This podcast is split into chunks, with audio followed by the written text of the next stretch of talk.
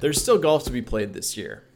There's still one major left, the US Women's Open in December. And there's a final PGA Tour event too, the Mayakoba Classic. We hope that wherever you are, there's a little more golf to be played too. But as the year winds down, it's time to consider who made the most of a trying year. In the golf world, who were 2020's biggest winners? Today, Sean Zockel joined me to break it down. I'm Dylan Dethier, and this is the Drop Zone. All right, Sean, it has been quite the year. It's not over. I'm not saying it's over, but I am saying we're here to get ahead of all those year end lists of winners, losers, best of. We're tackling it midway through November. Were we winners this year? Did we win? I'm not confident that we were. There was a moment uh, in middle of September where you hung out with Bryson DeChambeau after mm. he won the U.S. Open. Oh, steak, a little potatoes. I didn't eat very many potatoes. I just wanted the, the meat. I'm gonna finish that off in just a little bit. Got some pizza, Orgain. We proceeded to miss a flight about six hours later. Yep. And yet we were somehow still able to make it to Torrey Pines South and talk to a bunch of the best golfers in the world in the next like 24 hours. Is that where the drop zone and peaked in 2020? I think we had to peak then. You're yeah. hanging out with the major winner. We go to play the next U.S. Open course at mm-hmm. sunset.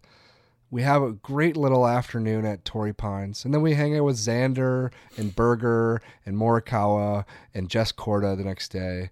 And so yeah, that's where that's where we won. That's a really strong point. We didn't we didn't get to perform on the course as much as we like to in a typical year.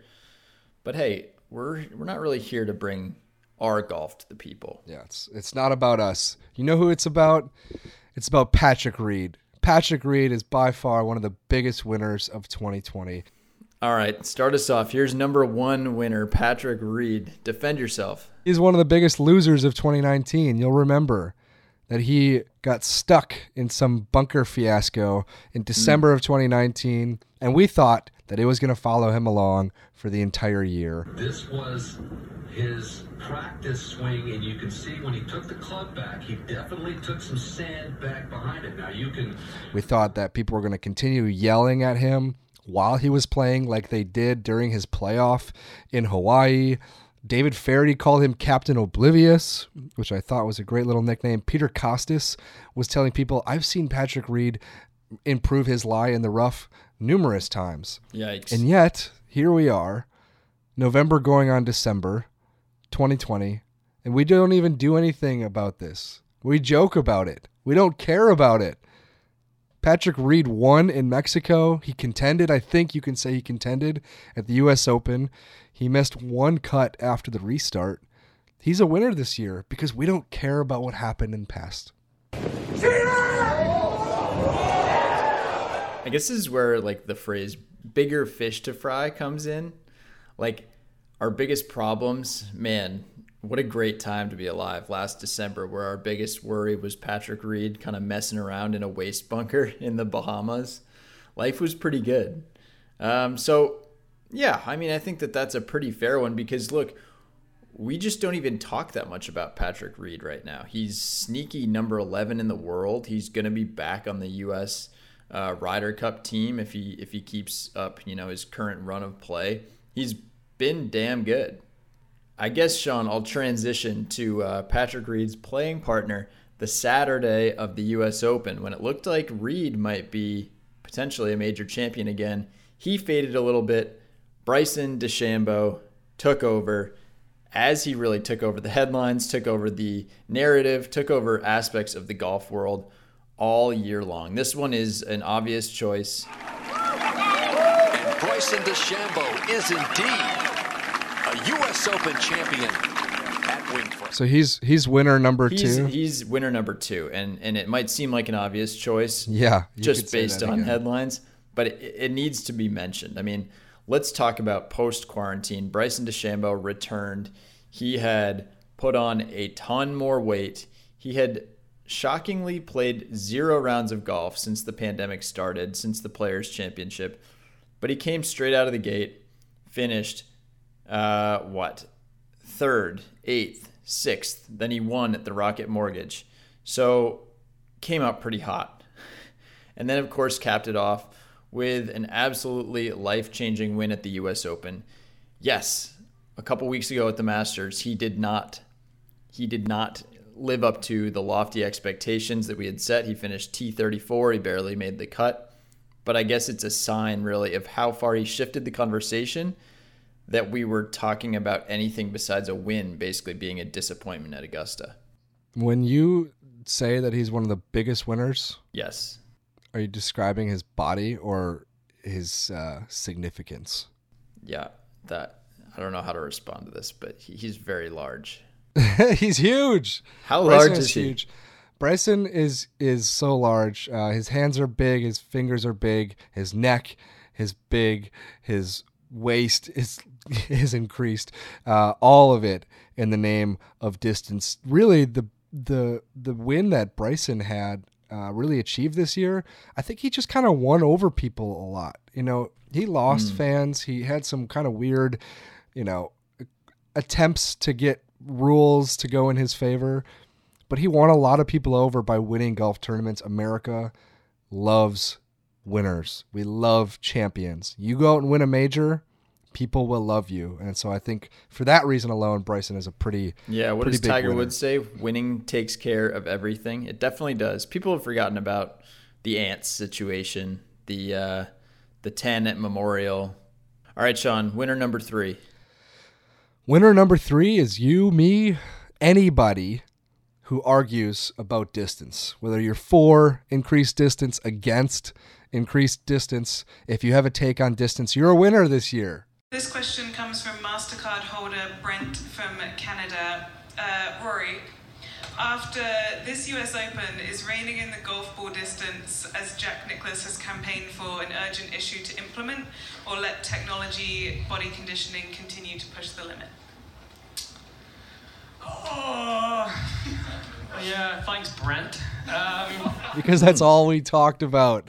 Long hitters are winners, club companies who want to give you the newest driver that is somehow different than the last driver. Everyone at home that's entertained by 400 yard drives. You're a winner because Bryson did that. He pushed it onto us. Matthew Wolff does it. And then you got Rory McIlroy, Dustin Johnson, Tony Finau using their incredible social followings to say, hey, this is what I'm working on. I'm working on ball speed, y'all. I'm working on swing speed.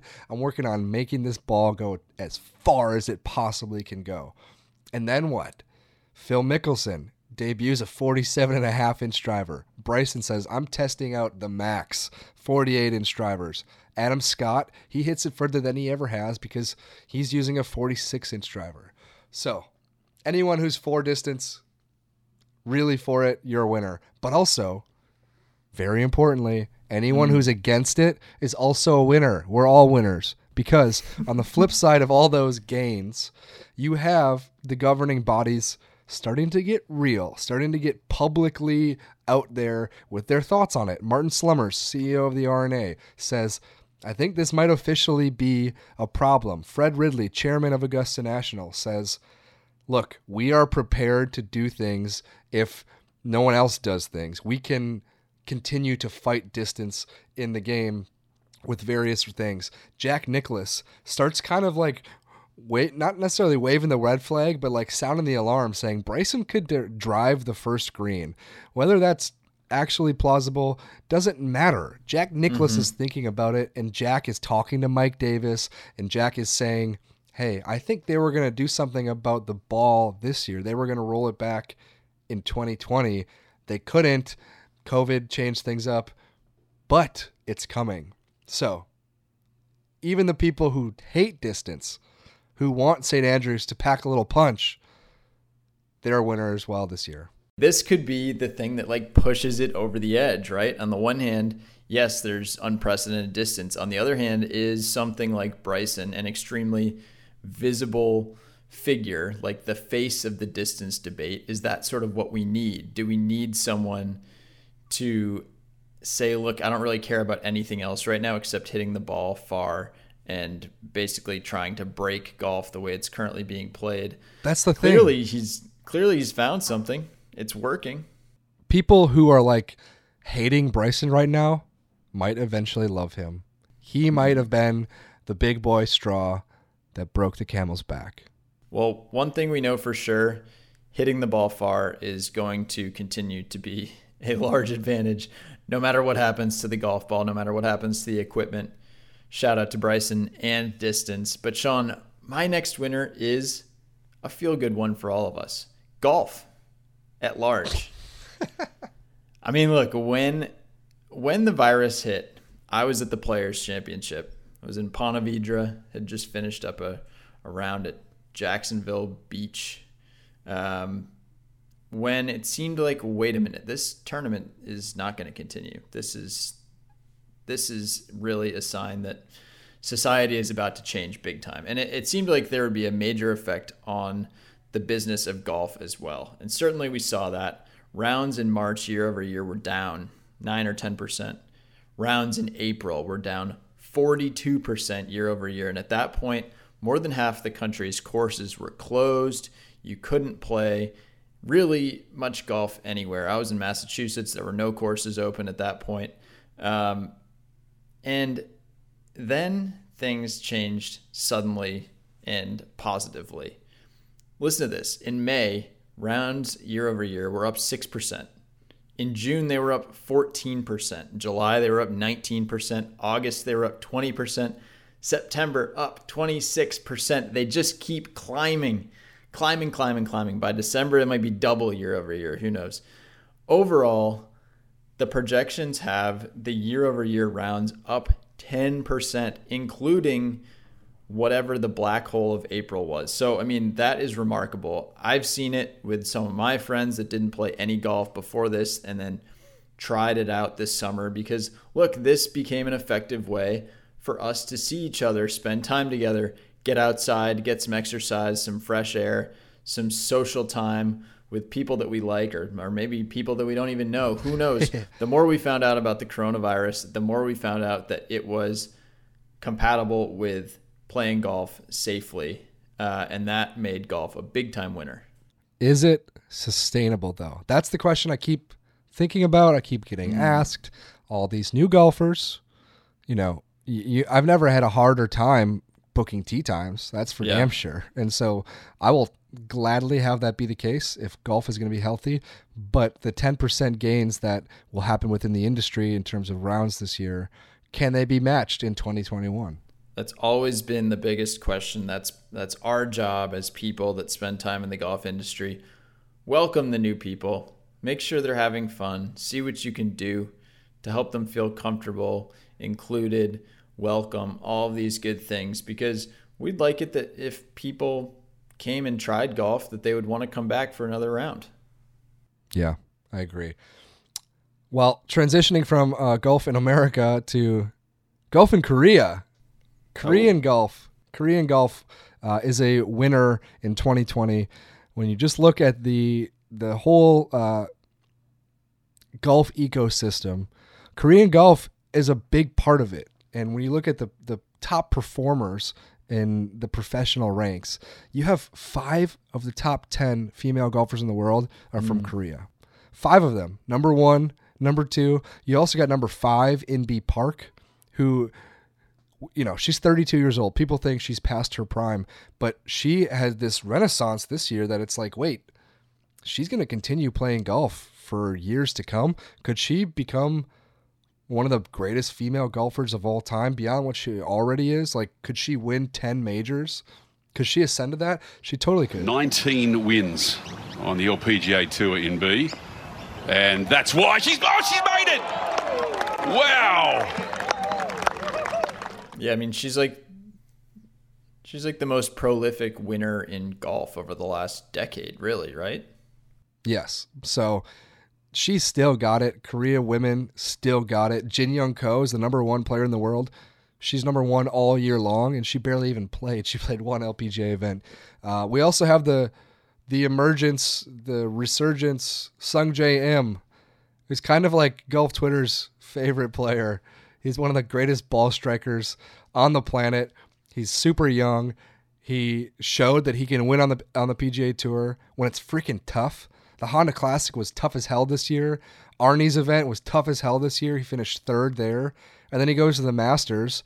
You know, after the pandemic, after the uh, the break, eh, the quarantine, the PGA Tour shut down, he comes back, and he was the the biggest fight against Dustin Johnson. Like he was the one who's going to wear a green jacket if Dustin Johnson was never born. So Sung Jae's got it going. Also, like, you know, in like March and April and May when the coronavirus was really, really spreading early on in America, shutting down the PGA Tour, keeping the LPGA Tour from playing any tournaments. Korea actually had golf. They showed us the blueprint. This is how you set up the clubhouse. This is the arrangement of the tables in the clubhouse. This is, you know, what we think is viable for players' meals during professional golf tournaments. This is what the driving range should look like. They were the leaders in the space uh, because they handled the, the virus differently. So shout out to Korea. Y'all had a big year. I like it. Shout out especially to Sungjae Im because my man is closing on his first house. What is he, 22 years old? 22? That makes him way more responsible than us. Buying a house in the Tour Pro mecca of Atlanta. Just kidding. Nobody lives there. No pro golfers seem to live in Atlanta. But Sungjae, I'm thinking, look, Bryson said his focus on, you know, the most efficient training is to just put on weight and add distance. I'm thinking Sungjae is realizing the most efficient way to cash in on tour is just move to Atlanta, where they host the Tour Championship every year, and they give out sign, all the money, where they sign the biggest checks. Um, Maybe he's a big like Delta Airlines guy. Oh, that could be. Yeah, Delta Sky Miles. He's got some points. Um, all right, Sean. Speaking of big checks, a golfer that really cashed her first big check this year, Sophia Popov, mm. is our mm. next winner of 2020. Because my goodness, if we go back to March to April, uh, the world was fixated. the world is actually extremely generous one little sliver of the golf world was fixated on the only sporting events that were still happening. These were events on uh, things called like the Moonlight Tour, the Minor League Tour, the West Florida Golf Tour, and yes, the Cactus Tour, which was uh, Sophia Popov's home at that point. That's where she was playing. I believe she won three Cactus Tour events during quarantine, during the you know the initial hit of the pandemic. So she wasn't exactly like lighting it up on the LPGA tour. She didn't have status. She had just missed her card. And then at one point in the summer, she was caddying for Anne Van Dam. Seriously, caddying for Anne Van Dam in an LPGA tour event. Ended up getting into another event, played well, played in a Symetra tour event, and then shipped off to the Open Championship where she won, Sean. She won the entire thing. She shot seven under on the weekend to jump from second into really blitzing the field, taking it all over. She'd been ranked number 304 in the world, and then she had $108,000 in career earnings, and then won what $700,000 in one week's work. It's turning into the weekend of her life. Sophia Popov, with all the pressure on, birdies 15 and 16 that is a lot of reward after years of grind. This is not someone that was always destined to be a tour star, tour winner. Shout out to Sophia Popov. Gosh, I mean, I know you're nowhere near number 300 in the world ranking. That's true. I don't think you, I don't think you have any ranking points. No. But Sophia Popov, stories like her are exactly why we believe anything can happen in this damn game. Anything like our friend happen. Martin Trainer, who he's built his career off of careering it in one week or a couple weeks a year. Mm-hmm. And that could be you too. You can you can get hot for like 2 months and ascend. Like maybe not as high as she did, but maybe maybe yeah. like hey, I would definitely like to think so. I'd also like to think that my game would have set up pretty well for Winged Foot this year if they hadn't canceled open qualifying. But, you know, next year, next year, Sean, we'll be back. Also, shout out Martin Trainer as we always do. My man is searching for it a little bit, but only missed the cut by two shots this week. Mm, improvement. Uh, Padraig Harrington is another winner of 2020. Now, oh, goody. You might think like Padraig. Wait, what? What the hell did he do this year? He started the year 316th in the world, and he's ending the year like 290 something. So like, mm. oh, he didn't. He didn't do anything. He's past his prime. What he did do is he embraced what the world threw at him with the coronavirus. He said, "Screw it. Everyone's at home. It's quarantine time. I'm going to be the de facto quarantine swing coach." I hate to say here we go again, obviously because it is lockdown. Uh, pretty simple this one, uh, and definitely one thing that is misunderstood in the game of golf. So a lot of times they talk about people being stable over the ball. I'm going to go in the backyard. I'm going to prop up my Wilson golf bag, give a little sponsorship value, and I'm going to deliver golf tips, swing tips, chipping tips, putting tips, pitching tips, sand bunker tips to the world on Instagram, on Twitter, everywhere, YouTube. And I'm going to do it for free, and people are going to love it. And he ended up growing his Twitter following by like 40%. He uh, his Twitter like views have skyrocketed threefold. The guy is proving to everyone that when he decides to quit golf, he will be play he will be uh, on the in the broadcast booth. He will be breaking down swings. He will be forever tinkering with you know the the course setups at at these courses that host majors. Uh, it was a huge year for Padraig Harrington, despite him not playing very good golf. But he's 49. He's going to be 50 soon. He's going to terrorize the Champions Tour. And more importantly, he did not have to field the team in September. The European Ryder Cup team, right now, it's looking like it's going to include Victor Perez and Bernd Wiesberger and hmm, Matthias Schwab, Robert McIntyre might be involved. Marcus Kinhult, don't even know who that guy is. Padraig was was a winner because he didn't have to field the team this year. He gets another nine months to figure out who's going to be on this team. I mean, that's a great one. I think that 2021 drop zone resolution should definitely be to try to have Paddy Harrington on this podcast because he's just one of my favorite figures in golf. He's always trying something, always messing around with something, always trying to get better, even though he's about to turn 50. I mean, at that point, I think he will just absolutely wreck the Champions Tour. I hope. I hope he does. Um, but yeah, I mean, he would just be, God, we got to get him on. Sean, I guess the connection here would be passion for the game. I'm calling 2020 the year of the emergency nine.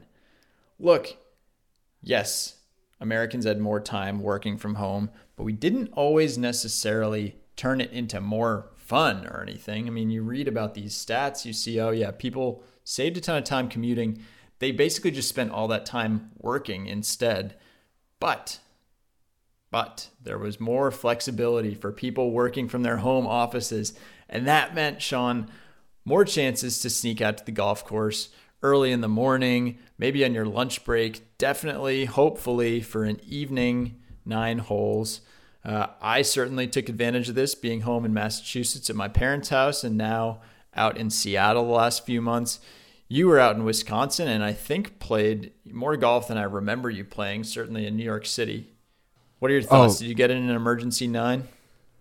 Yeah, I think instead of calling it the emergency nine, it was almost the year of the like the why not nine mm. because it's yeah. like what else do I have going on today? You know, the workday yeah, is wrapping excuse? up the workday is wrapping up. It's 4 p.m. and shit, there's three more hours of sunlight.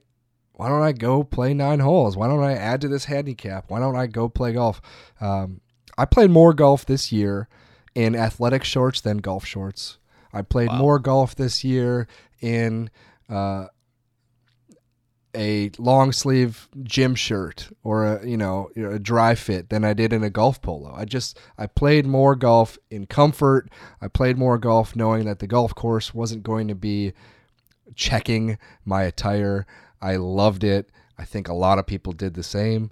uh, and I think golf will benefit as a result. Yeah, I guess it's the year of like the elastic waistband in Zoom yeah. meetings on the golf course. Right Definitely, now. I'm I'm pro drawstring on the golf course, and I, I've been trying to make that happen. Can't say for sure that it's catching on, but I think we're seeing it trend in the right direction. All right, my last winner. I don't feel great about it, but it's a winner nonetheless. Tour players, PGA Tour players won in 2020.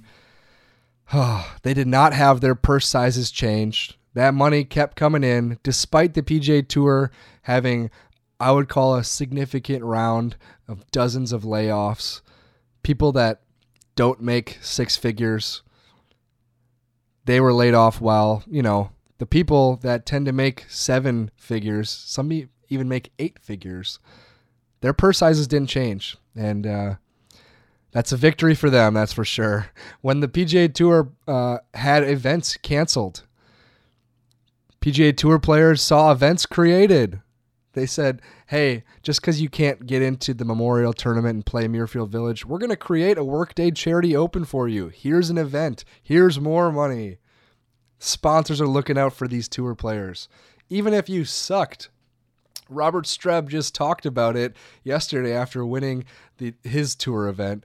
Even if you sucked, the PGA Tour player was not going to, to change status. You weren't going to lose your status. There weren't these Corn Ferry Tour players coming for you, getting graduating to the tour and taking priority away from you. Uh, so, tour players were looked out for in 2020. There also was an incredibly legit bubble. Golf came back before the mm-hmm. NBA came back, before Major League Baseball came back, before football was even considered. Golf created a bubble where players were prioritized, health was prioritized. It was very safe. You've been to these tournaments. It was pretty chill. PGA Tour players, all things considered, had it better this year than most, and, and they are winners for that. It's always good to be a tour player. I would say this year more than ever. I mean, ratings were up, purses, as you said, stayed the same in a world where it seems like everyone was taking pay cuts across the sports world.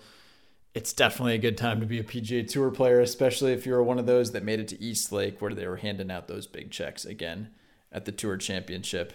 Uh, yeah, I mean, for my fifth, I really just was was thinking about a few of the other people that that rose to the occasion in 2020. These are just sort of some honorable mentions.